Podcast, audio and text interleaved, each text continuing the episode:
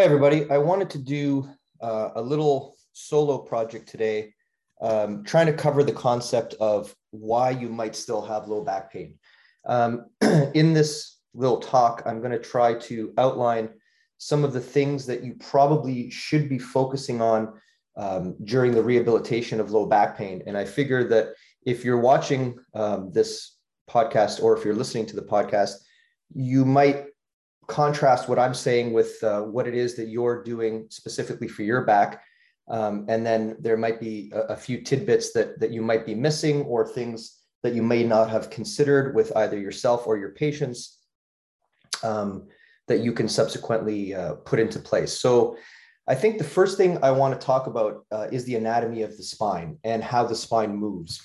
I often talk about the idea that the more you understand a concept, Uh, the more you'll, the, the, the, the more readily you'll be able to deal with it. So with regards to the spine, understanding how the spine moves um, allows you to set realistic expectations with your rehabilitation and your training.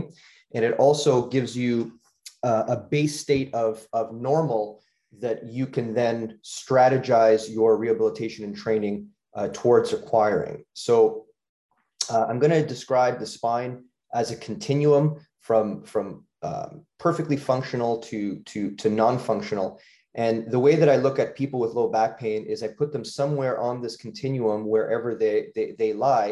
And then the idea, of course, is to always move that person to the right of the continuum towards optimal performance, because with optimal performance uh, comes the chance of, of decreased pain um, and obviously increased function. Um, so first off, I'm going to bring up the anatomy of the spine just so we can take a little look for those who are not familiar uh, with the anatomy.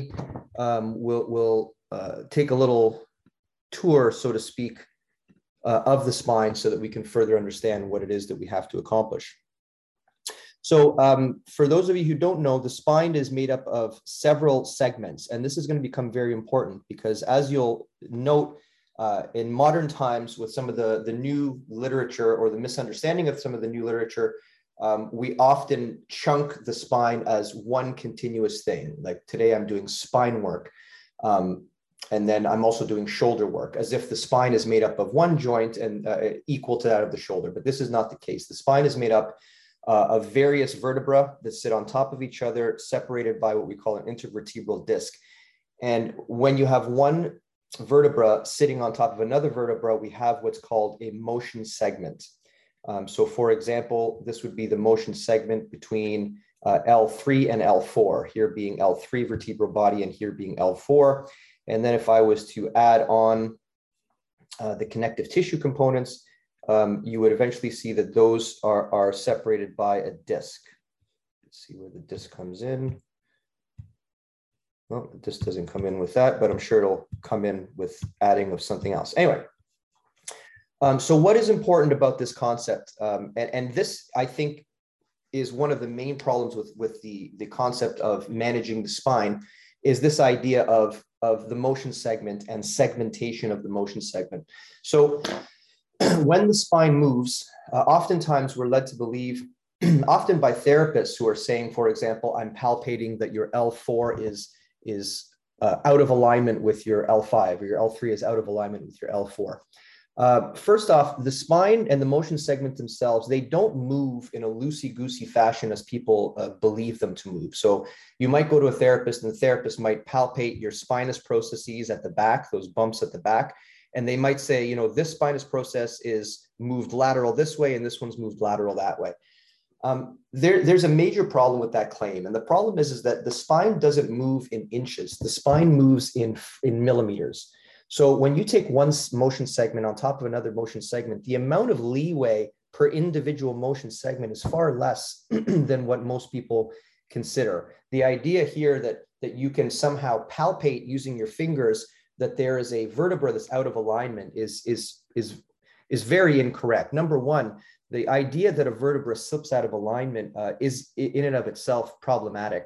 Um, it, number two, the ability for a person to palpate the amount of motion that occurs at the spine to that specificity um, is also unrealistic. The, the ability for your fingertips to, to palpate, uh, I believe that we can palpate up to maybe five to seven millimeters uh, or above uh, of, of motion. But when the spine moves, as I said, they're, they're at fractions of millimeters. So the idea that we can identify an area that's out of alignment, and then further, the idea that we can put a bone back into place, um, that's not what's really happening, although it might be something that a, a therapist might tell you is happening for, for sake of simplification. Um, that's not what is actually happening. Um, so if at the best of times, the spine only moves fractions of a millimeter, the way that I tend to tell people is that when you're going, for example, to touch your toes and you say, oh, I'm flexing at the spine, really, you, you shouldn't say I'm flexing at the spine. Really what's happening is that you're getting contributions from all of the vertebral segments or all of the motion segments that are contributing millimeters to your ability to flex forward. But then the vast majority of that motion is actually taken up by the hip joint. So whenever we're moving the spine, of course, the, the hip is in play. And when we're moving the, the, the hip, the spine is in play.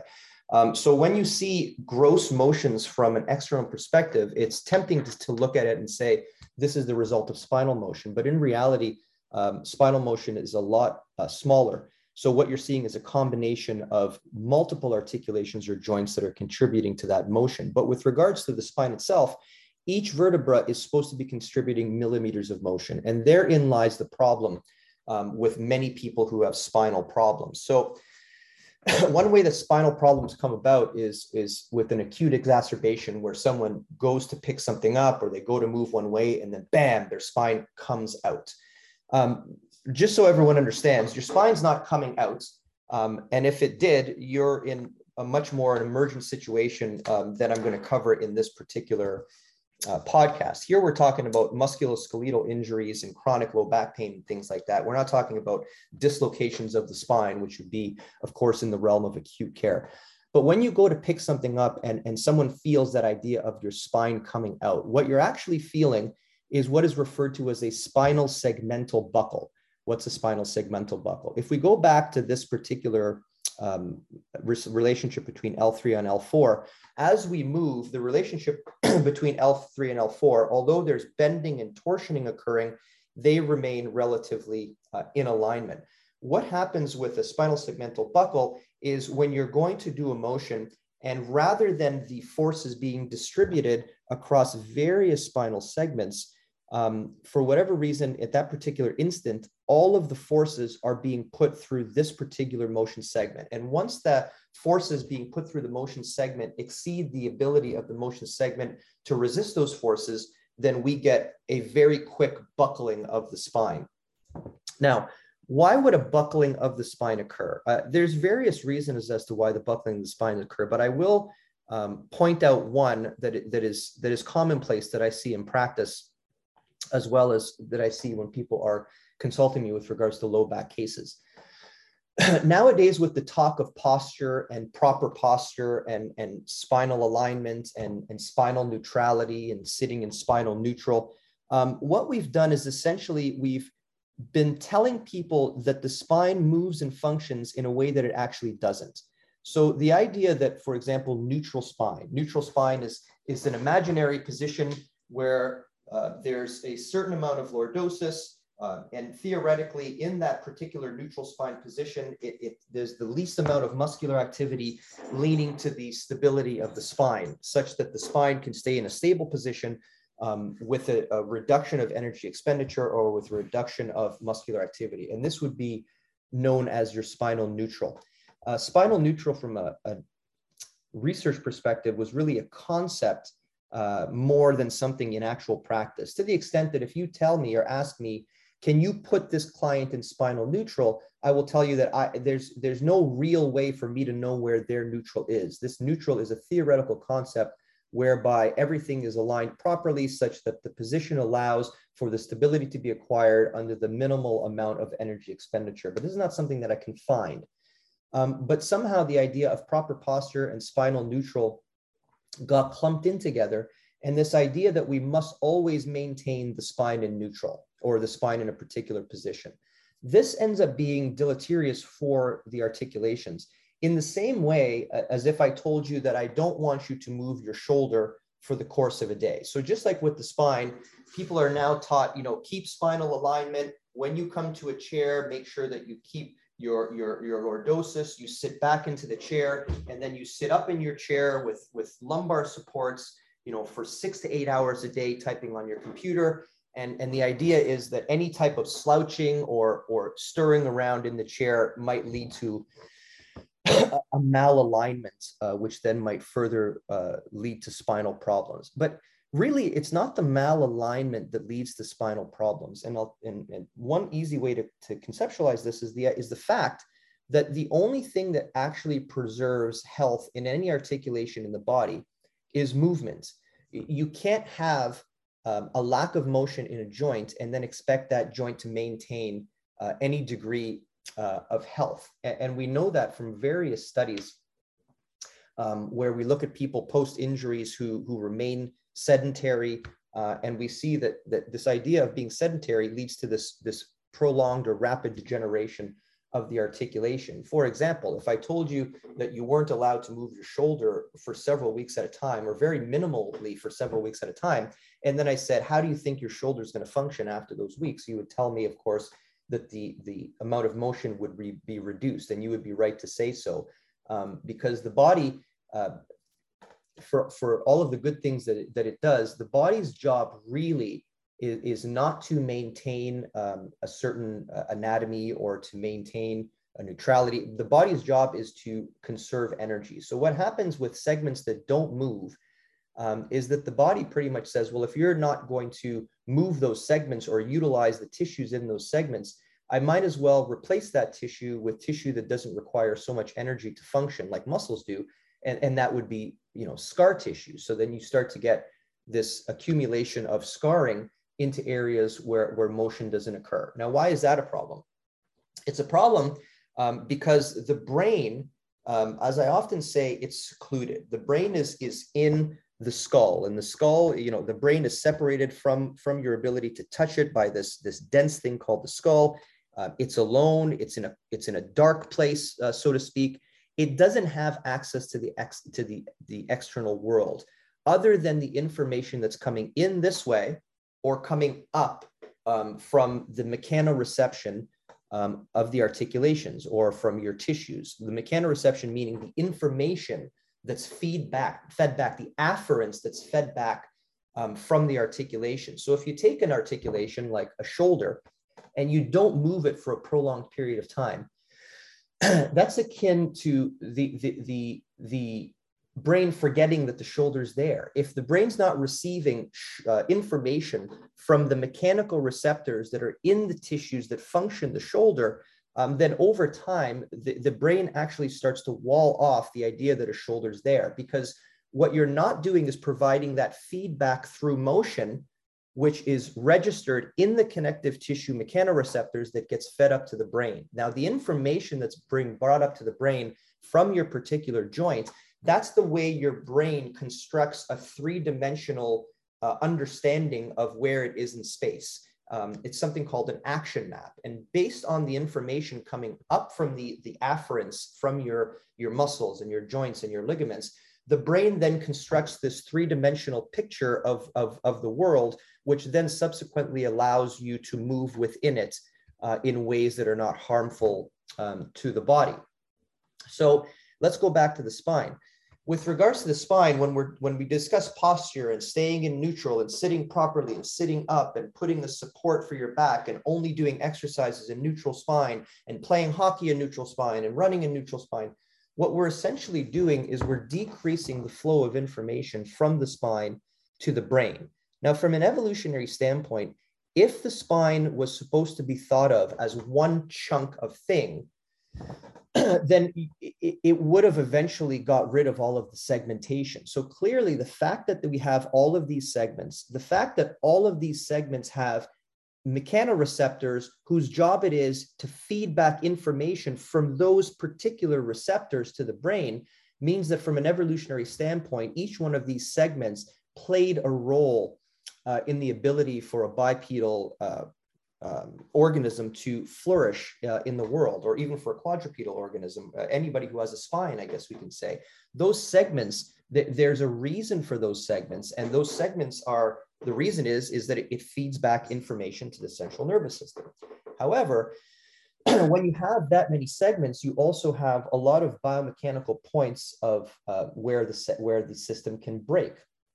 And unless you're maintaining that afference and the health of the individual segments, the amount of information your brain has to run the spine starts to go down. And then when we do simple movements like going to pick up a, you know, uh, my coffee cup, bang, all of a sudden your, your spine uh, buckles or comes out of place. Of course, that's, it doesn't come out of place.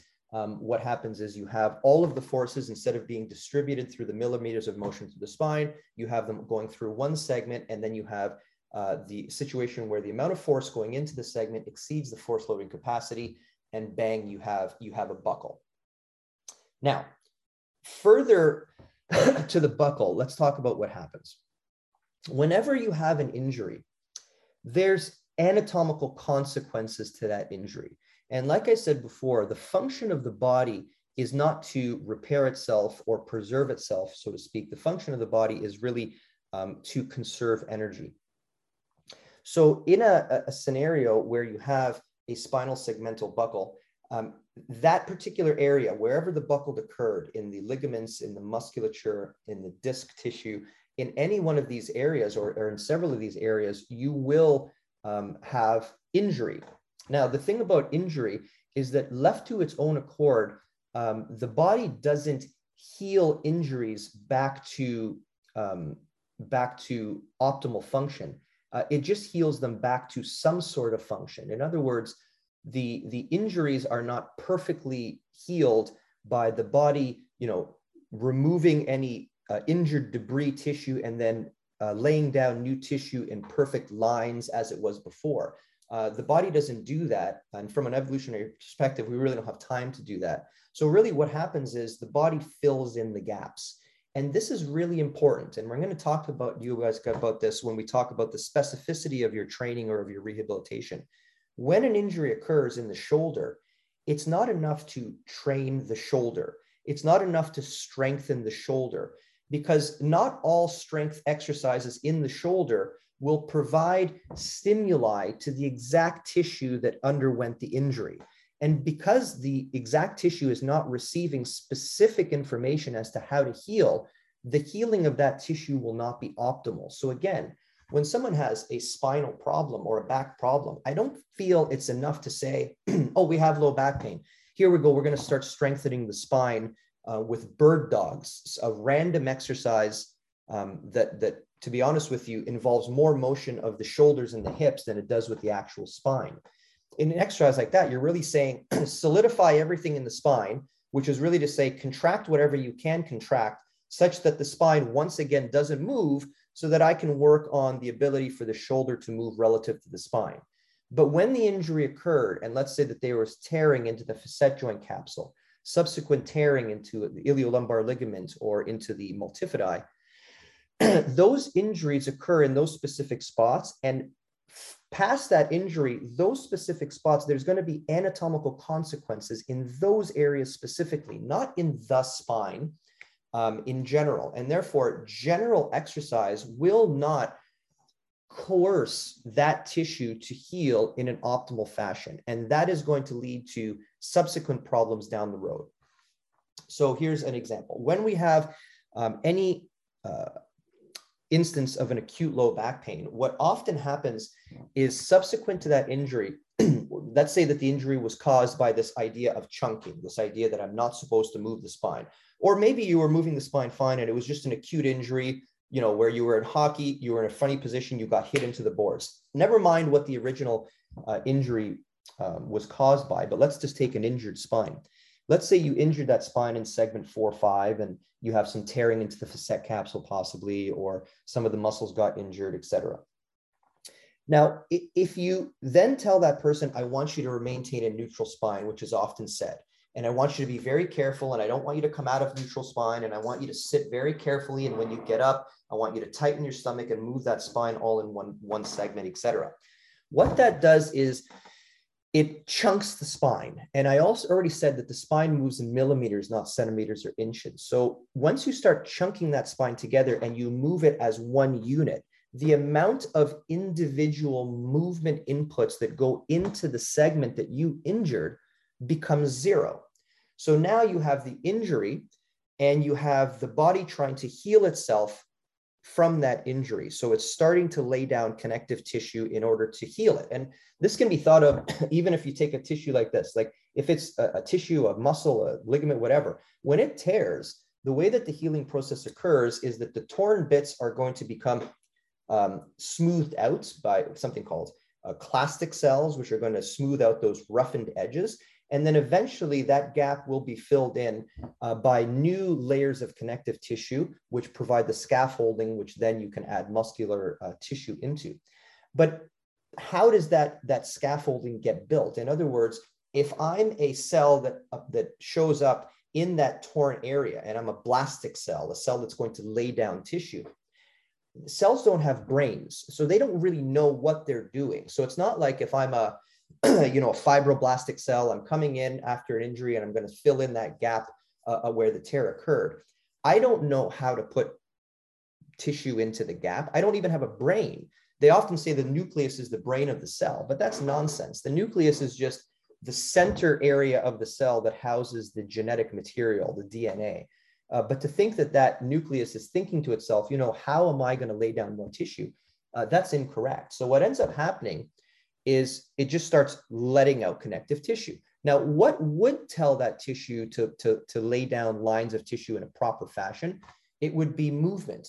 When we move the tissues, we provide forces in the tissues. And as a cell, the cell is able to feel those forces, and the feeling of the forces will dictate where we put tissue down. So for example, if I injure my bicep, um, and then I were to, let's say, Um, put myself into a cast. So I tear the bicep and I put myself into a cast, and I, I don't allow any motion of that bicep to occur. The rent or the tear that occurred in that bicep will be filled in with connective tissue. But because I'm not moving the bicep and giving force, uh, inf- information by way of force to tell that system how I want to lay down new tissue, the tissue's laid down haphazardly. And what's haphazardly laid down tissue? That's scar tissue. Now, scar tissue, uh, number one, is not as resilient as normal laid down connective tissue. Ergo, the propensity for further injuries to occur goes up because the amount of load bearing capacity in that fibrosis or connective tissue scarring ends up going down. So now the next time you go to pick something up, you have a recurring bout of low back pain. And of course, in the literature, it tells you that once you have one bout of low back pain, Uh, the, the next injury that you're likely to sustain is going to be another injury to the low back, likely in the exact same spot. This is the same with everything, every musculoskeletal injury that you find. If you have someone who dislocates their shoulder and you say, what is the, the next injury that's likely going to occur to that client? The next injury is likely to be another shoulder dislocation.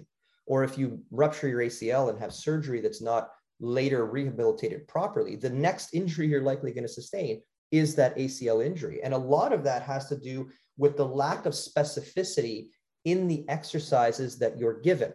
So let's go back to the, the management of acute low back pain. In the management of acute low back pain, what we're often told is to keep the spine in relative neutral as we do things to decrease the inflammation. You know, we might use acupuncture, or we might use ice, or um, let's say electrodes, you know, that, stimu- that, that electric stimulation. All of which are perfectly fine and have a place. Uh, however, none of which are actually giving specific, specific directional force inputs into the tissue, telling it how to, um, how to line up or how to produce more tissue to replace the tissue that was damaged in an optimal fashion. Um, that's, these are called passive modalities for that reason. They might deal with the injury itself and quell the inflammatory response and quell the, the pain response, Uh, et cetera. But what they don't do is give specific tissue or tissue specific bits of information to the cells so that the cells know what they're doing. So in the case of low back pain, this idea that we're going to somehow protect the back by moving in neutral, what it actually does is it decreases the amount of movement occurring across those uh, segments over a period of time.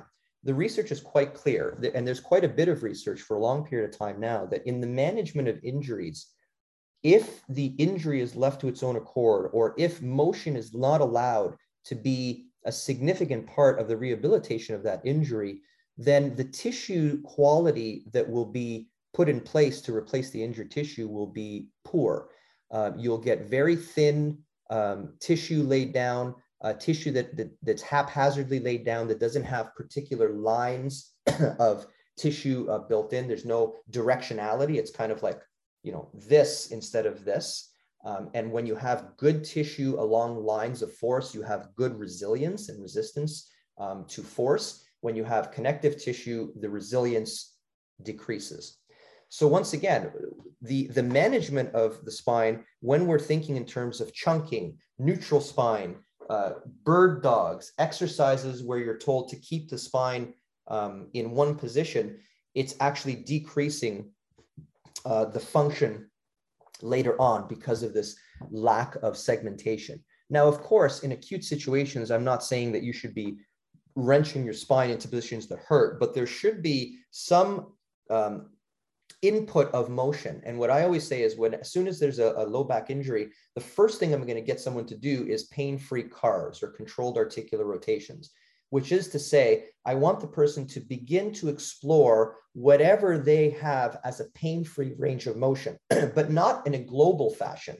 For example, touching your toes while your back's in neutral spine is not going to, to do the trick. I need that person to be able to explore the motion of the spine in its entirety, which is to say, I want them to explore the ability to segment that spine within a pain-free range of motion. Now, what, what does this motion do? Like I said before, the only way to maintain the health of a human articulation is through movement. If we look at something like the, um, the cartilage uh, in a joint, it, the cartilage is known to have very poor blood supply. And the only way that cartilage is, is, um, is given nutrients, if the blood supply is poor, is by moving the segment to actually imbibe the nutrients um, from its surrounding area, so that the, the cartilage can maintain itself uh, with the nutrients and the building blocks that it needs. When movement is taken away, the amount of nutrients that are available to that articulation and to that cartilage, or to the, the, the damaged tissue that's healing, dramatically goes down, because we don't have that free flow of, of fluid or or um, cellular components that are allowed to perforate that area. So number one, if you have a low back pain, if you were told to rest in bed, for sure we know from research that's not the idea. So that if that's the thing that you're being told, unless there's a very specific reason why you're, you're, you're being assigned bed rest, you might not be on the right track.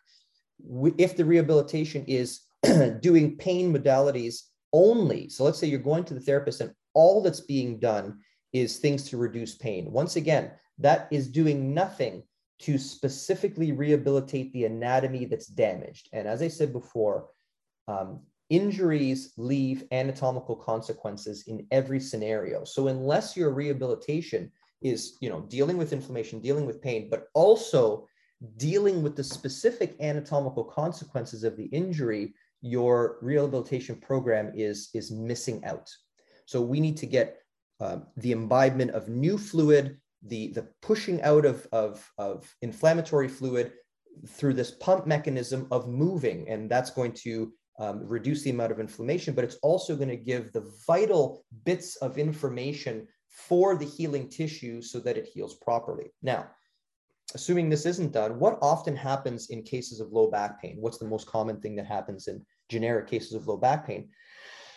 Is once this injury occurs, and the person gets into this pain per, uh, protective mode of not moving, or they're being told to stay in uh, a neutral spine at all time, that area begins to accumulate scar tissue. So if I told you before, the spine moves in millimeters, well, now those millimeters are even less over that particular segment, because that segment has not been given the ability to move. So now, not only are you chunking it consciously, but you start to chunk segments of your spine Um, anatomically based on the lack of motion that occurred following that injury. Now, let's go back to the, the idea of the action map that I said. I said that your brain only builds pictures of what your musculoskeletal system is doing based on the information it's getting from the information coming from the joints, coming from the tissues or the afferents. So your brain makes this map of the shoulder by the information it gets from the shoulder mo moving. So if you take a section of the spine and you stop it from moving, the amount of information that is going to the brain begins to decrease. Not only that, but when you take a segment of the body and you stop moving it, everything begins to get worse. So in other words, there might be more scar tissue preventing forward motion to occur, but because of that stiffening, now the muscles deep down in the spine, whose job it is to monitor the motion of those segments, those muscles stop functioning. Why would they function? If you're moving in one chunk, there's no reason for a muscle that comes from here to here to ever separate. So you're not getting any contraction and relaxation through a muscle. And the lack of contraction and relaxation through a muscle, eventually when the brain stops receiving that anatomical signal and that muscle stops moving, that muscle will begin to atrophy and it will begin to replace the normal tissue with scar tissue. And this is what we often see occur. So you take someone with chronic low back pain and I go to palpate the ability for each segment to move. And not only can it not move, but oftentimes I'll put my finger, say, in the spinous processes here. I'll just come in. So I'll put my finger in between these two spinous processes. Um, and if I tell the person, you know, try to open and close these spinal processes, they not only can they not do it, but oftentimes with people with chronic low back pain, they, they often don't even know where their spine is. If you're a practitioner, you know exactly what I mean. If you bring in a, a high-level gymnast who's been training with no back pain and you say, you know, move at this segment, they have that ability. They have that connection between their, their nervous system and their, their anatomy, whereby each one is, is, is working, the, each one is working together. So they can find that, that plate and they can move it properly. But if you take, you give me a, you know, a forty-five-year-old construction worker who has low back pain, who never works out at all, and I say, I want you to segment, you know, at this segment, oftentimes you start seeing them do things like this, where they're contorting their body and you can almost see it. You can almost, if you look at them straight in the eye, you can almost see them thinking to themselves, holy shit, I, I, I don't know where I am in space. And that's often the case. Usually when people come into my office with any kind of problem, the first thing that's noticeable is that the person really doesn't know where they are in space. They, they don't have specific control over their articulations. I often call them Uh, I'll say this, like, you know, Weekend at Bernie's, if you guys have ever watched that movie where they were, they were, it's, they were moving around that dead guy and pretending he was alive. So they would have him on strings and waving and, you know, herky-jerky kind of motions. And that's what you, you find in people who do not have a, um, let's call it a body practice that they do on a regular basis that actually moves these joints through their full range of motion, as is done with something like controlled articular rotation. Uh, so what ends up happening, you start to atrophy the articulations and all of the things that make up the articulations, the muscles, the joints, the ligaments, the tendons, all of these things, they, they stop doing their function, which means they stop feeding that function back to the central nervous system. And because they're not functioning, they start to scar. Now, for those of you who are not therapists, the, the mechanisms, what we call the, the receptors, that feed information back to the brain from the spine or from any other joint, they're just slightly altered bits of tissue that is found in regular tissue. So for example, muscle spindles. Muscle spindles are just muscle fibers that are slightly altered in order to give this sensory information back to the brain. So when you start to lose muscle, you don't only lose the contractile ability of the muscle, but you also lose the receptors built into the muscle that gives that information to the brain. Same thing with all of the connective tissue, let's say the capsules of the facet joints located here. If those capsules are not moved around on a regular basis, then the, there you go, there's a capsule right there. If you're watching this on YouTube, I'm pointing out the facet joint capsules. If those capsules are not moved, allowed to move on a regular basis, they begin to stiffen and they begin to congeal and become scarred.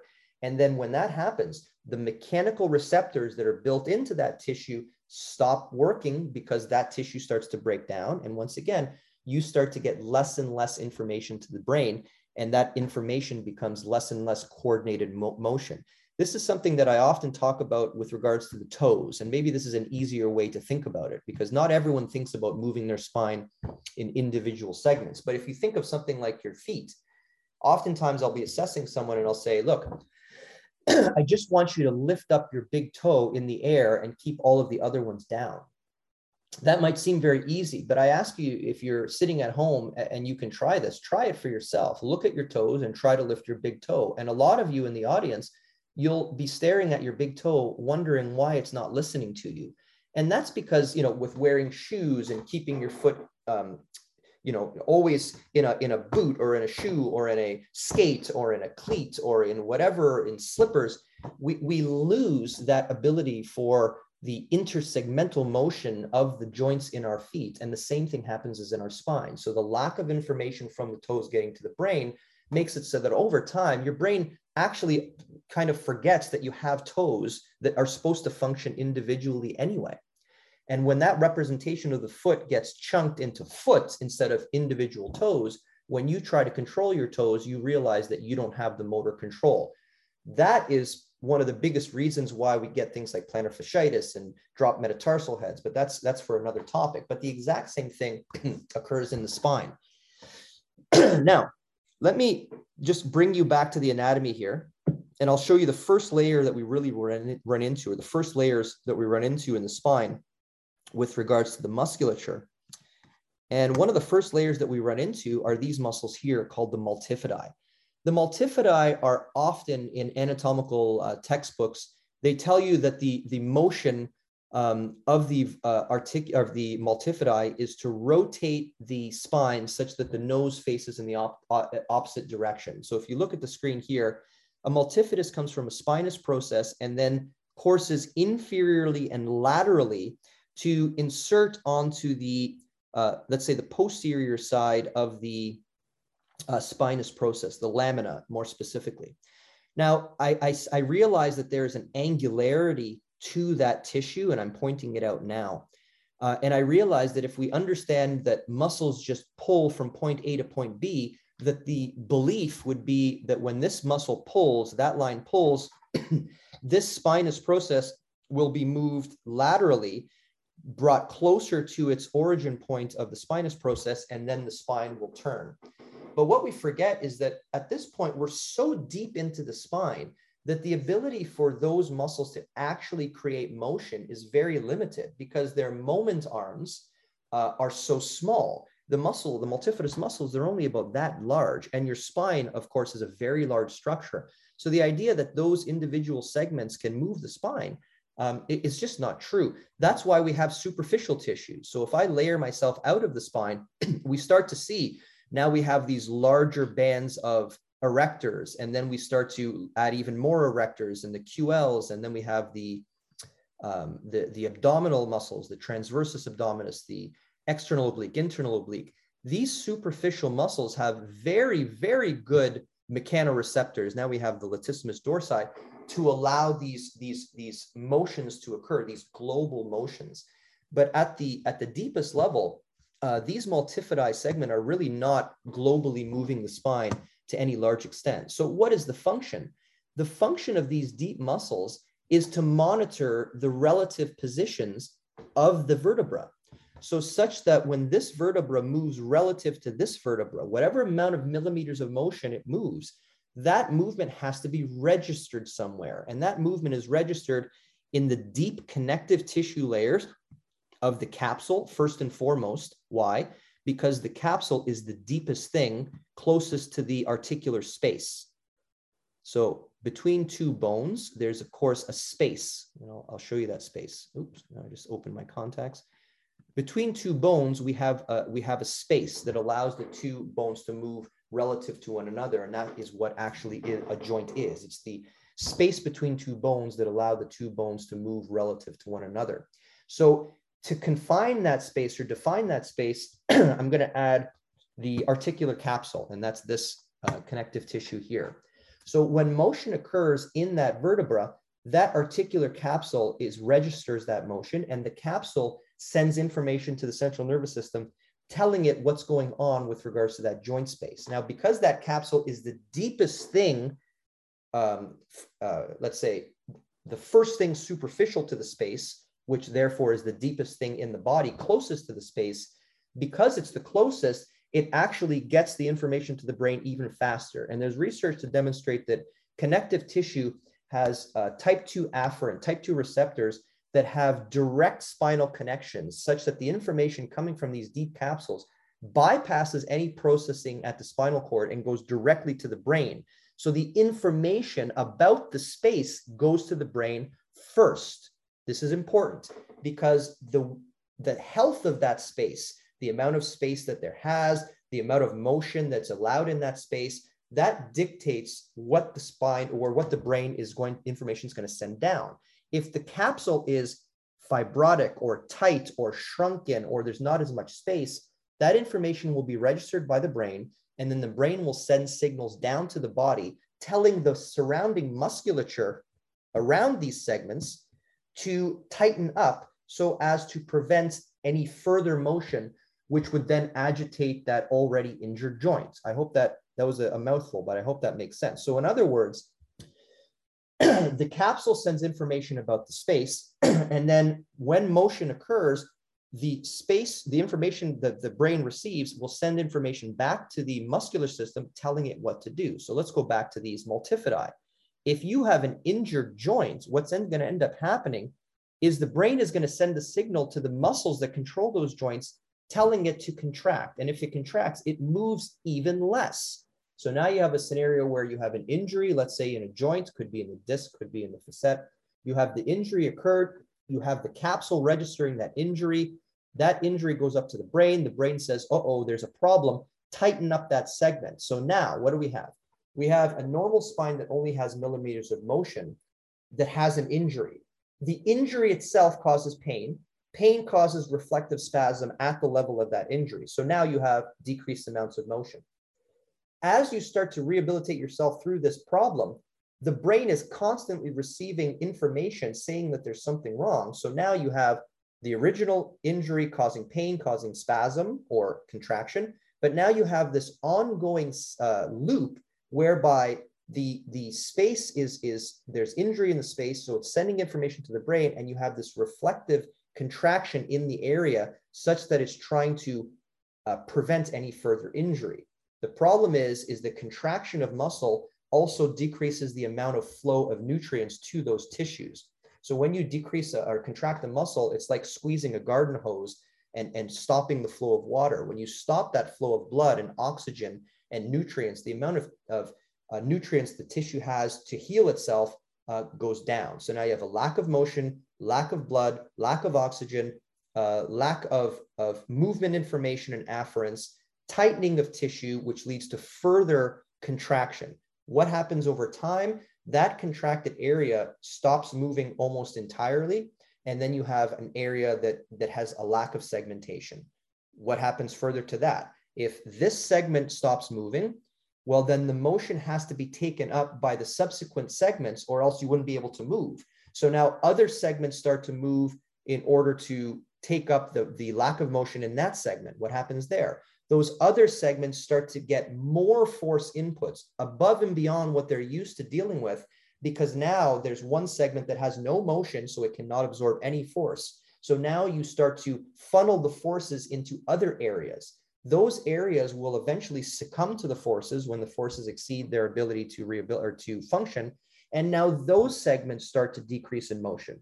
This is all on top of someone telling you, walk around in neutral spine, sit down in neutral spine, only do exercises while in neutral spine. So I often tell people, it is true that moving in neutral spine might prevent the, the you know, a, another acute injury from occurring. So you might be preventing further bouts of acute injury, but what you're causing is longer bouts of chronic injury, because this cycle of lack of segmental motion will lead to a gradual deterioration of the articulations. And that articulation deterioration um, is shown in x-rays as degenerative changes and uh, roughening of your connective, of the, the um, let's say, the, the, the surfaces of the joints uh, and scarring into the muscles, um, et cetera, et cetera. So going back to the rehabilitative process, if you are at a, uh, a therapist and, and you go in, they do that, the electrical stimulus, and let's say they might manipulate the joint and do some soft tissue work. Here's the key. None of that will do anything in and of itself. The idea of soft tissue work, the idea of manipulation, joint mobilization, it's simply to provide an environment whereby you have the ability to heal properly. So connective tissue work might help the process of having cells lay down new lines of tissue in proper bands of tissue instead of haphazardly. It gives force inputs into the tissue specifically to, to help guide the process. But without subsequent movement that, that really enforces the directionality of those treatments, those cells are, are not going to respond. So think about it this way. If you go to a therapist and you go in and you're very tight because you're in pain and your back hurts, they, they manipulate, they do some soft tissue work, and you go, oh, you know what? That feels a little bit better. Unfortunately, whatever they did, it's only going to cause a temporary neurological effect. So you might have decreased amounts of pain temporarily, but you're going to leave that office. And then unless you're given exercises, not general exercises, specific exercises that reinforce movement exactly in the, the, the, the joints, whereby the tissue injury occurred, whereby the anatomical healing is, is, is in place. If you're not giving subsequent Uh, bits of information, movement information, then that tissue is going to still heal with scarring. It's, if you're at a therapist, you might get soft tissue work for ten minutes, but that leaves you twenty-three hours and fifty minutes to your own accord to walk around in a, in a, in a protected fashion, whereby now you have ten minutes of actual motion occurring in a segment versus twenty-three plus hours of no motion occurring. And, and of course, which one wins? The, the, the one that has the, the most constant information, that lack of motion, is going to win out. Going back to the healing of tissues, whenever you damage any tissue, the, the clock starts. And as the tissue heals, you have the ability to influence the healing such that you, you decrease the amount of scarring and increase the amount of good tissue healing. But again, left to its own accord, the amount of good tissue healing will be very low, and the amount of uh, scar tissue will be very high. Okay, so what is the, the result from a muscular perspective when, it, when, it, when this happens? Well, the literature is pretty clear that when you have a person with uh, recurring bouts of acute low back pain or chronic back pain, what you'll often find, um, almost in every scenario, if you were to observe the multifidi, these deep tissues on the back of the spine, which really blend into the articular capsules, in order to monitor the tension in the capsule, which is then monitoring the, the health of the space of the joint. So these are tuners, so to speak. These muscles are tuners that actually tell the brain where the, bo the, the body is in space. If you go back into research, there's actually some research that has been done that demonstrates that the multifidus actually has a preemptive contraction uh, when we move, such that, let's say I'm sitting here and I go to move my arm into flexion. Um, when I move my, before I move my arm into flexion, so even when I have the thought of moving my arm into flexion, the multifidus will contract prior to the contraction of the shoulder muscles moving my arm into flexion. Now, why is that? The multifidus muscle will contract in order to, to preemptively put tension into that segment so that any movement that occurs is very specifically registered through length changes in that multifidi, if that makes sense. And then very minute length changes in that multifidi will tell the brain where the body is in space, so that as you move your shoulder, that spine is able to maintain some kind of neutrality because you don't want the movements occurring there. When we get low back pain and when we have this cycle of not using the multifidus, scarring in the multifidus, it's been shown that the preemptive ability for the multifidus to contract, to pre-register where you are in space, that falls away, such that now when I move my shoulder, the shoulder might contract first or at the same time as the multifidus. By that time, it's too late. So when I'm doing something complicated, let's say a pitch is, uh, a baseball is going over my head and I have to jump up to get it. If I jump up with my shoulder, but my spine is not first stabilized, again, the ability for you to buckle goes up. So the multifidi. it starts to uh, scar, and then it actually starts to atrophy. And very specifically, for those of you who know muscle physiology, your muscles are made up of two main types of fibers. We have slow twitch fibers and then fast twitch fibers, and then everything in between. But for the most part, there's slow twitch and fast twitch. Slow twitch muscular fibers are ones that are able to contract at low levels for a very long period of time. Think of, of, of an endurance race, versus fast twitch, which are the fast twitchy muscles that you would be using in more explosive sports, for example. So in the multifidi, because the multifidi is a monitor of motion um, more so than a producer of motion, the slow twitch fibers in the multifidi play a particularly important role in that they are supposed to be always on in order to monitor posture and monitor the relative position between one segment above another segment or one segment two above another segment in the, the case of the multifidi. So if you have atrophy in those muscles, where the atrophy occurs most specifically is in the slow twitch fibers. This becomes very important because as slow twitch fiber capacity goes down, you have fast twitch fibers trying to maintain function, so they take over for the slow twitch fibers. So what you'll often feel in a client, if I'm palpating into these multifidi and I'm asking the person to say segment at one particular area, instead of having a nice ability to segment the area and hold, what you feel is almost spasmodic activity in the multifidi as it tries to contract, but because we don't have good connection, it kind of spasms on and off, on and off, on and off, and it doesn't have that That, that prolonged slow contraction, which then allows you to monitor what's happening. So now you have a scenario where you don't have the preemptive protective contraction of that multifidi, you have a reactive contraction of that multifidi. And not only do you have a reactive contraction of the multifidi, but you have fast twitchy type contractions, which fatigue very, very quickly, because that's what fast twitch fi fibers do. And they don't provide a constant stream of information from the afferent mechanoreceptors to the brain because they're coming on at slow, at, at fast twitchy intervals. So now you tell someone to go to work and the, the, the, the uh, recommendation is maintain good posture. So now you have a person who has suffered injury, who has scar tissue accumulating, who has atrophy in the multifidi specific to the slow twitch fibers, replacement of slow twitch fibers with fast twitch Uh, function. Fast twitch function fatigues very, very quickly. So now you have fatiguing of the musculature that you're trying to hold up in space consciously by sitting in a perfect posture as you're typing. Uh, again, it doesn't work. Uh, you can't just look at the back and say, do back things and it'll get better. You know, stand up several times during the day or and get on the floor and do your cat camel exercises and do three sets of ten or whatever. That's the problem with rehabilitation. It's that you're given, you know, these exercises to do and you're given, you know, three sets of ten, but you're really not given any progress. And, and what is three sets of ten? Uh, what does the, the number ten mean to the multifidus?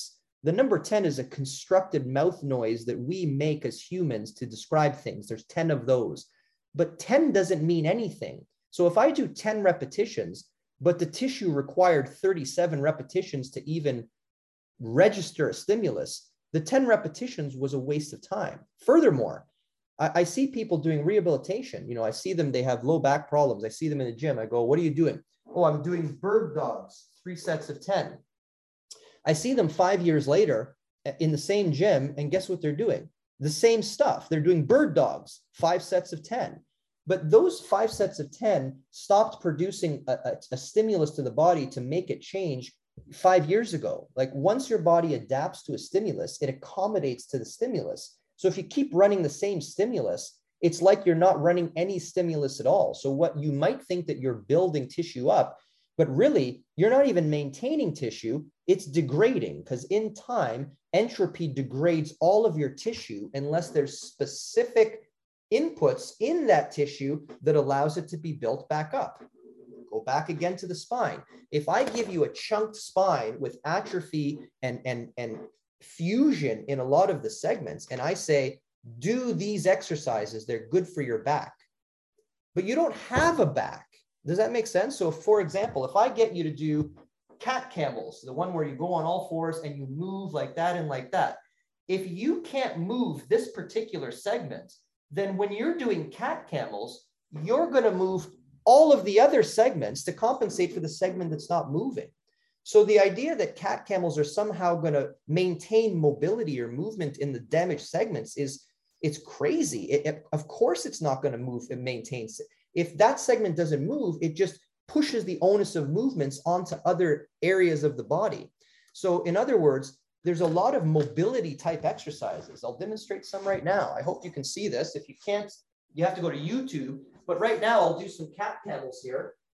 So if I'm doing a cat camel type exercise, but I can't move through this chunk, then when I do the cat camels, I'm not moving through this chunk. What I'm actually doing is moving from the chunk, the segments above and below that still have motion. So what I'm really doing is reinforcing improper motion. It's the same with mobility exercises for the spine. You might see the ones where you do, you know, you squat down and you start to do things like this for the spine, or you might be in this position and you might do these type of exercises for the spine. But again, the problem is, is if you're not moving between L three and L five, then whatever exercise you chose, you're going to do that exercise without the movement between L three and L five. Ergo, no specific information is going to be funneled into L three and L five tissues. Ergo, the damaged tissue that you sustain from that back pain, that's not going to receive any information. All of that information will funnel to the rest of that tissue. That means you will not build up any new multifidi. You will not put any motion into that segment that, that's injured at all. Your body's pre- preventing the, the, the, the motion from occurring, and you've been told for three years to be a neutral spine. So again, you start to see that we're actually damaging our clients on a long-term basis by, by not thinking of the spine in anatomical terms. When you actually look at the spine and the anatomy of it and you go, what does that anatomy do? What is the function of that particular tissue going from here to here? There is a specific function, or else it wouldn't be there. If you think of natural selection from an evolutionary process, it's not going to maintain all of these energy-sucking muscles and capsules and mechanoreceptors if the intention was never to move there at all. Right? Those tissue, the body, it's trying to conserve energy. So over time, it's not going to say, you know what, let's maintain this energy sucking tissue, even though this energy sucking tissue has no real function. So when you go back to the rehabilitation, the idea that you have back pain and now you're just supposed to brace. We're just going to create this corset and you're going to, you're going to hold on for dear life. And all exercises you do, you're going to consciously hold on for dear life. But if you could consciously hold on for dear life, you wouldn't have got injured to begin with. You would have been able to prevent that segmental buckle that occurred, but you can't, right? You can't do that. So it, it behooves us to not chunk the spine, but to allow motion, of course, graduated motion, specific motion, um, accumulated motion to occur in those joints in order to maintain their function. Now, a little note on exercise and the idea of three sets of ten. If you look at uh, exercise physiology research, it's, it's very easy to find the research that, that allows you to hone or confine the exercise that you're doing such that you target very specific types of muscle. What do I mean by that? If you pick any exercise, any named exercise, lunges, squats, bench press, whatever, Um, there's very specific parameters such that if the time under tension in, in the exercise gets upwards of a minute or longer, well, that means that the, the intensity of the exercise is pretty low. And if the intensity is low and you go for longer periods of time, you're preferentially training slow twitch fibers versus if you take a, a set and you uh, squeeze the time under tension of that set down to, let's say, thirty to thirty-two seconds, and you increase the, the intensity. Well, if you increase the intensity, you can't go for as long.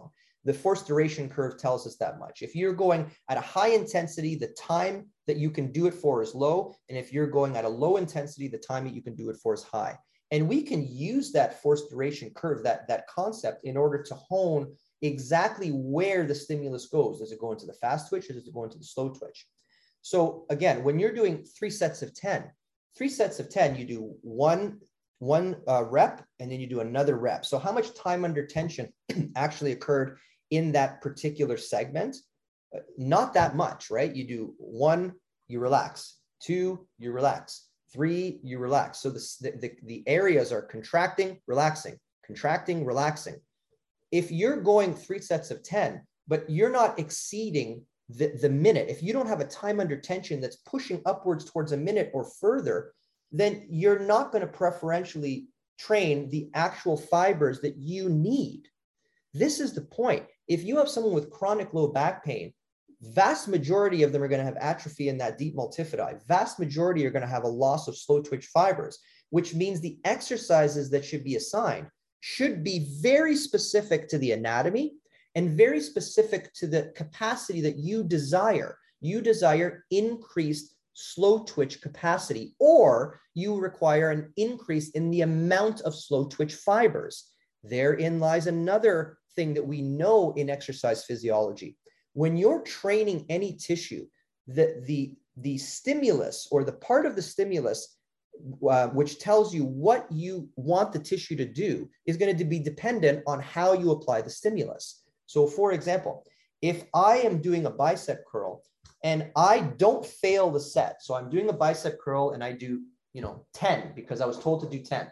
So I'm doing my bicep curl six, seven, eight, nine, ten, but I didn't fail on ten. So in other words, it wasn't ten that I'm dying to get that thing up and I'm helping myself up and I'm trying. No, it's just ten. Okay, so you didn't fail. So what does that tell your tissues? What it says to your body is, I don't require any more anatomy to deal with that task. I, I succeeded, ten. Because I succeeded, I don't need to force my body to spend energy to give me new tissue, because I can deal with that insult with the tissue that I have available. So when you work below failure, you're really training the capacity of the tissue you already have. But if I want to put new tissue, let's say I have a multifidus that's atrophied and there's not as much slow twitch fibers as there were before, and I want to put new slow twitch fibers, then you want to be working into failure. Now, that doesn't mean take a low back and get them to extend when they're in pain and get them to hold for as long as they can. That's a global exercise. I'm talking about a segmental exercise whereby I can activate contraction in the multifidi, whereby I'm holding those contractions for timed amounts so that I know how long you can sustain it. If you can sustain it for ten seconds to start, we start at ten seconds. But the idea is, if I want to replace the atrophied slow twitch fibers in the multifidi, I need to push my capacities up so that I can hold a, a contraction for a long period of time. And I have to find where those failure points are so that I can then progressively push past the failure points. Pushing past the failure points allows me to signal to the body to add new tissue into the multifidus. Once I have new tissue into multifidus, then I can bring those times down and I can start to work on the ability to be more efficient with the tissue that I have. So that's why in these scenarios, a lot of my early rehab is, number one, getting the connection back between the brain and the lumbar spine. I told you, there's not a lot of motion in these tissues. So the, the last time that the brain heard from the multifidus uh, receptors between L three, four was five years ago. So it doesn't, rem so the first thing we got to do is start the process of reconnecting the brain with the tissue. And that can be done by doing very specific palpatory inputs into the tissue and using what we call manual biofeedback to just get the person to be able to touch the multifidi and say, I want that multifidus to contract. If you try that with normal people, no low back pain, oftentimes it's very, if they can't do it right away, very quickly, within a few seconds of stimulating that tissue, they're able to get that contraction into multifidi. But if you take someone with chronic low back pain, the person who I say, move this segment, and they start twitching their whole body because they don't know where they are in space. When I say squeeze that tissue or contract that tissue, they're initially unable to even locate where that tissue is. Now, what do I mean by squeeze the tissue? If you look at, again, the bicep here, without moving at all, I can squeeze such that I swell my arm. okay? So I'm not moving, there's no move, motion at the elbow, and I contract. So I'm able to isometrically squeeze that tissue and contract. So I have conscious connection between my brain and that tissue. When you think of deep tissues, because people don't often train the conscious connection, they just don't assume it's there. So when I put my finger in someone's Q L and I go, just squeeze the Q L independent of anything else, they go, what? That doesn't make any sense. And they start to squeeze everything, especially if they've been told to do bracing exercises. I, can, I go contract there and they just squeeze everything as hard as they can. As if to say, if you contract muscles on the outside of the body, then somehow stuff on the inside is going to go back to the way it was before. When you're telling someone to brace and only do cat camels and planks and, you know, things like that, what you're saying is, is that all of the deep tissue uh, after the injury occurred, there is no anatomical consequence to those tissue. And because there's no anatomical consequence, you just have something called low back pain. And because you have low back pain, I'm just going to get you to squeeze the shit out of your core, whatever that means, in order to prevent the injury from occurring in the future. But, but like I said before, if you could have prevented the injury that way, you just wouldn't have gotten injured to begin with. I don't think you would have selected to be injured.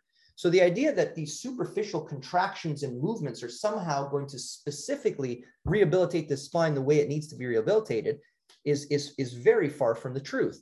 And this is another thing, when, when I see someone that has back pain or that has any injury, and I, I hear it online a lot, it, it, you know, just get strong.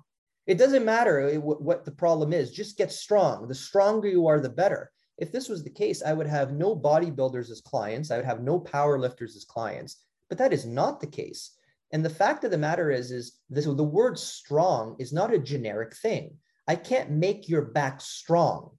I can increase the slow twitch capacity of your multifidi, or I can increase the fast twitch responsiveness of your latissimus dorsi, or I can increase the amount of connective tissue resilience uh, or force absorption capacity in the thoracolumbar fascia. All of those, when, when, when being executed, is a demonstration of strong. All of those contribute to strength, but there is no generic idea of strength whereby three sets of ten, you know, do whatever and you're going to get strong. That is not going to deal with the specific anatomical consequences of the injury that you sustain. And that is where you have specific rehab, which is going to far exceed um, the, the, the results from a generic rehabilitation program, which really doesn't treat the, let's take an ankle. An ankle is an even easier one. When you roll over on your ankle and you, you tear that lateral ankle ligament here, you tear that ligament there. Just doing, you know, plantar flexion, this, and, and red TheraBand in whatever direction, three sets of ten, that's not going to specifically send force signals to that tissue.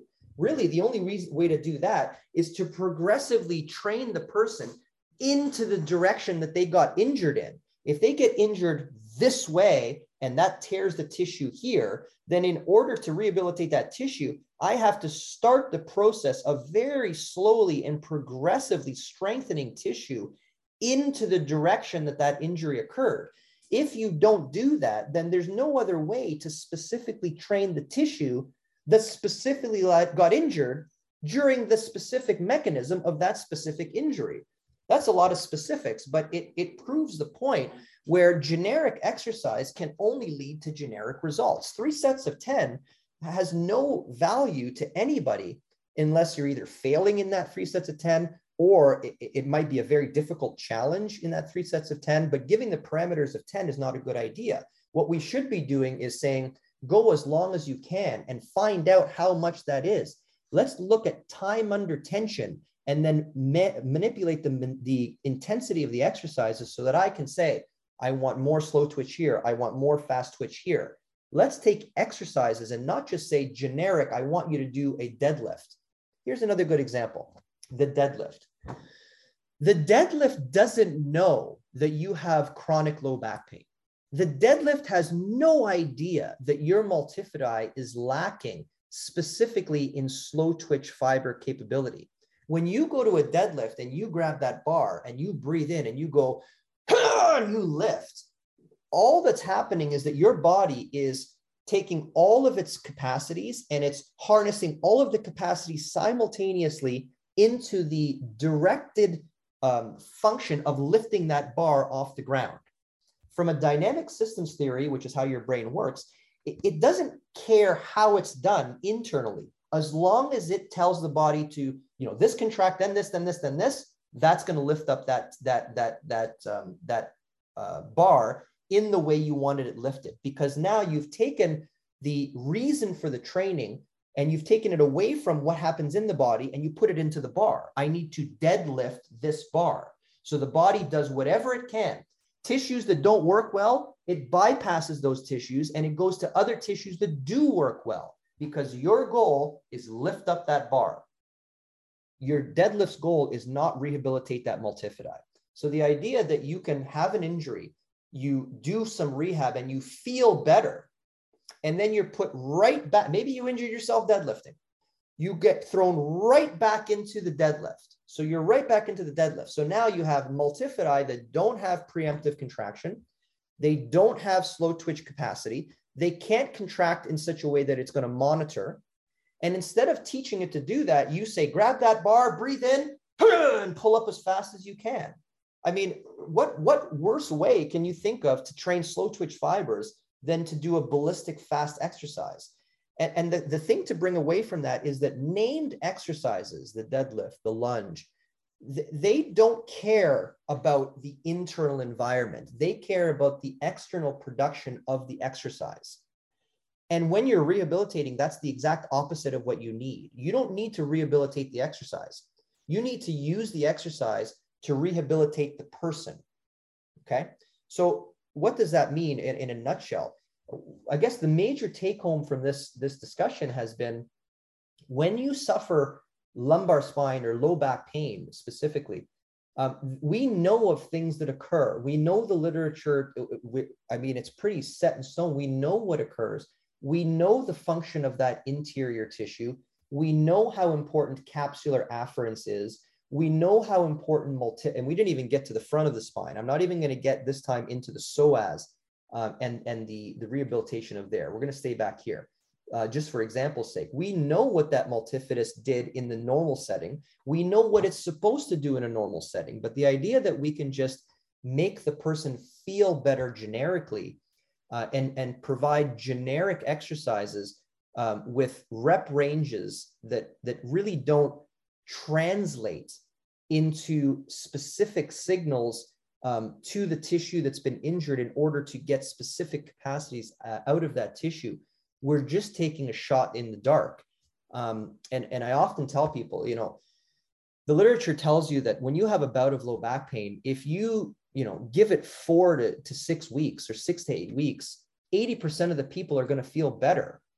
Uh, that's called natural history. If you're going to a therapist for a low back problem and you go, you know what, after six weeks, I felt better. You're damn right you felt better. You should have felt better if you sat on your ass and did absolutely nothing. Um, so really think about it. When you're getting a rehabilitative program, when you're getting treatment, if the physical treatments don't have follow-up training, training is the only thing that builds new anatomy, that fixes things. I can't build new anatomy with my thumbs by rubbing. I can send signals to the cell, influencing how the cell lays down new tissues that it produces along lines of force. But I can't, in and of itself, by rubbing, tell the system to build more. I, I don't go to the gym and say, bicep, get bigger. I have to do work. So when you're going for low back pain therapy, unless that therapy is coupled very closely with very specific exercises to reinforce the information that, that, that was put into the body by treatment, that treatment amounted to very, very little, if anything. And I would challenge anybody to, to counter um, what I'm saying. There might be some changes in architecture with soft tissue over time, but it's really providing Uh, an environment or, or preparing an environment for training signal. So further to that, if you're given training signal in your rehab, but the training signal is a signal that is telling you not to move the spine, this is a very, very big problem. Because as I said before, there is, at, you can find any person who deals with soft tissue, exercise physiology, anatomy, find any of these people, And if you were to, um, to ask those people, how do you maintain health of tissue?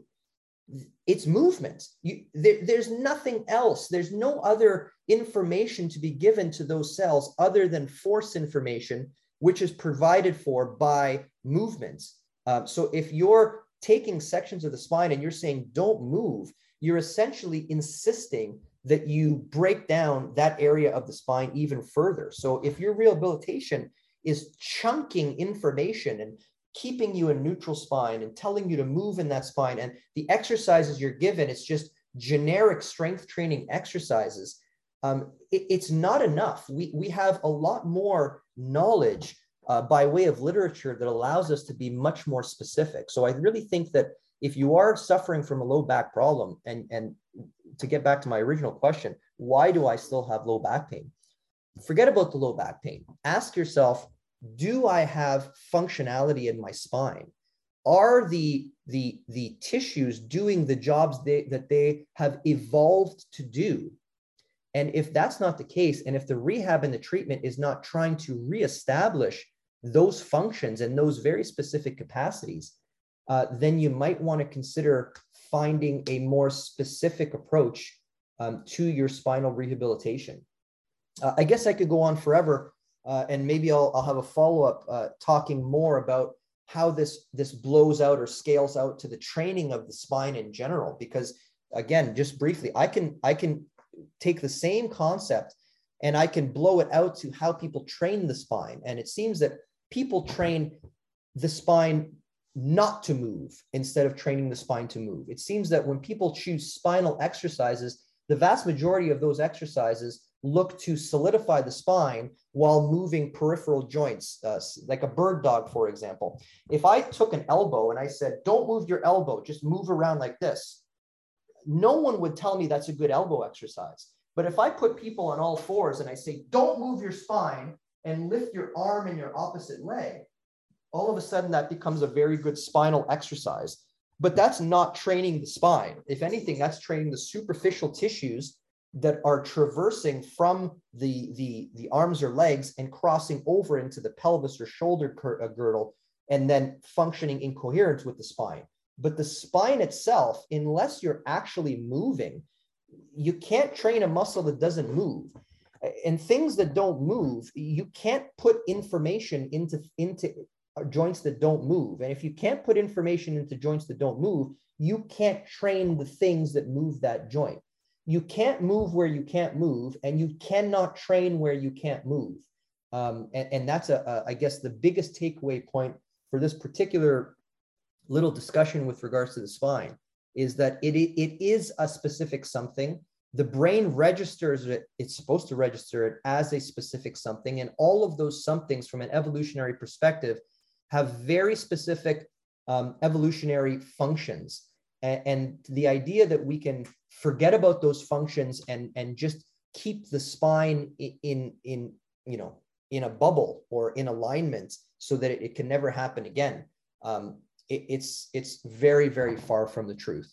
Uh, so I guess I'm going to end my little discussion there, and I will talk to you guys soon.